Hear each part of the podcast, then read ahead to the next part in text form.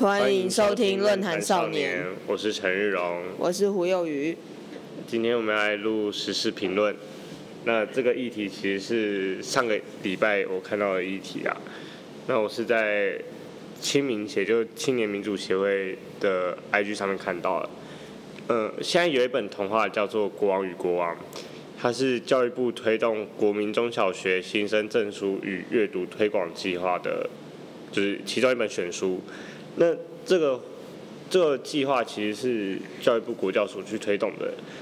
那它里面内容是，它会送给国小新生就是一些书，然后在这些书在图书馆都借得到。《国王与国王》这本书引起一个很大的争议，就是他提到同性恋的议题。然后这个故事在说，有一个国家的皇后要帮他的儿子找对象。然后安排了很多公主跟他相亲，然后就是王子都没有感觉，然后就看上了一个陪同公主前来的哥哥。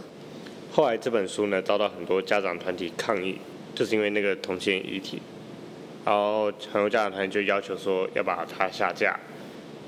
然后这件事情爆发后呢，有性平团体啊，然后一些什么。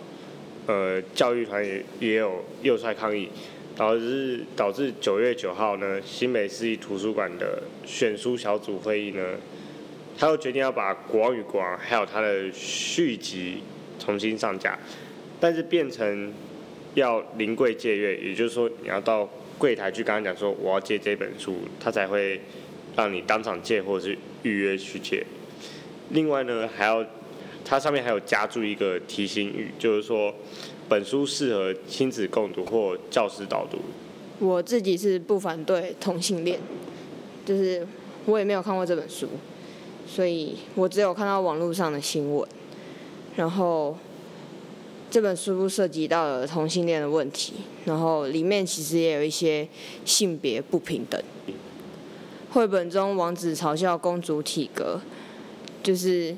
既然讲到了性别平等，就不应该因为他的身材、外表，然后加以歧视、嘲讽。因为性别平等就是指说要尊重对方。这个新闻也提到，就是他们觉得，在这个故事里面，女性不太平等，就是没有受到平等的言语对待啦。嗯。就是里面嘲讽的部分，那这导致说很多人他在对这本书评论的时候，他有一个。这本书他感觉只在乎同性的权益，他没有想到支持《国王与国王》这本书的那一方，他们看法是说，呃，多元性别家庭它也是家庭差异化的一环，就像会有什么隔代家庭，然后重组家庭、单亲家庭这一种，就是说，就算他的家庭形式跟一般的一个爸爸一个妈妈这种不一样。啊，我们都应该要给予尊重。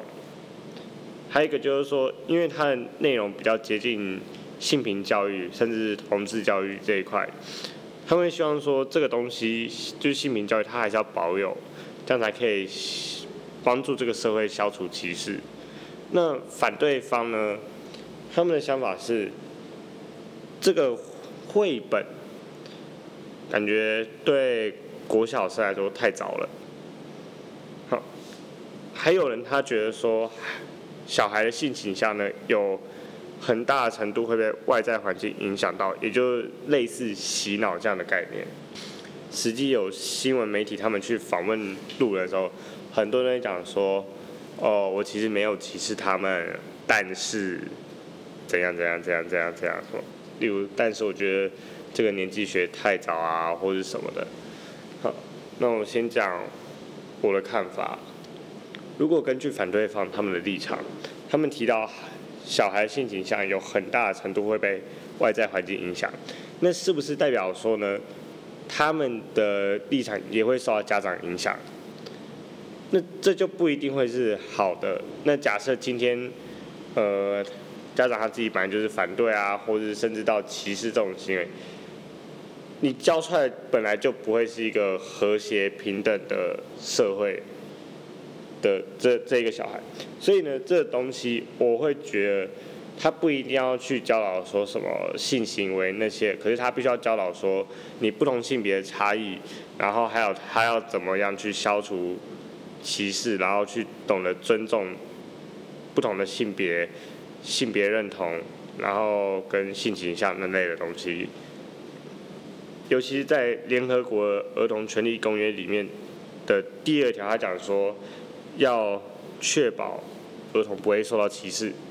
然后第二十九条教育的目的也有提到，教育应该是要能够达到性别平等，这是其中一个。还有提到要达到性别平等，再提到以前那个北女两个烧炭自杀的学生，然后还有玫瑰少年这种事件，其实很多时候都是因为大家不了解这个族群，然后不懂尊重，然后。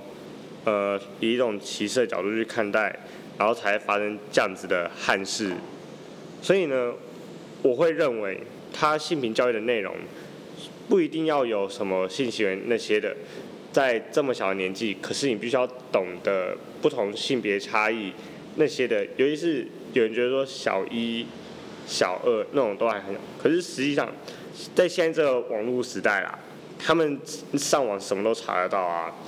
那等于说，我如果今天我不教他，那他上网查到，他如果是错误资讯，那怎么办？甚至他去不应该去的网站去学，这样我也不认为这是一个好的方法啦。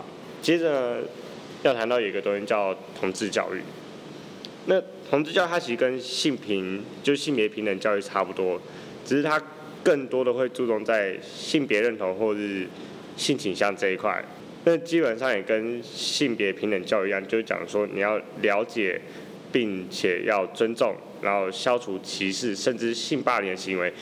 因为像叶永志的玫瑰少年这个事件，它其实可以算是性霸凌的一种。当然，最重要的概念依旧是尊重差异，而不是鼓励说要去成为同志。我个人是觉得这本书没有必要加上警语。我也这么觉得啦。万一那个带他导读的人，他自己本身就有既定立场，那是不是也会造成说他可以左右这个小孩他对这个议题的看法？你觉得会不会这样的问题出现？会有。对啊，毕竟反对方他自己都说很大程度会被外在环境影响了，所以我认为啦，导读不一定好，可是要筛选。对的人来带他做才好。我是陈日荣，我是胡有余，论坛少年，下回见，拜拜，拜拜。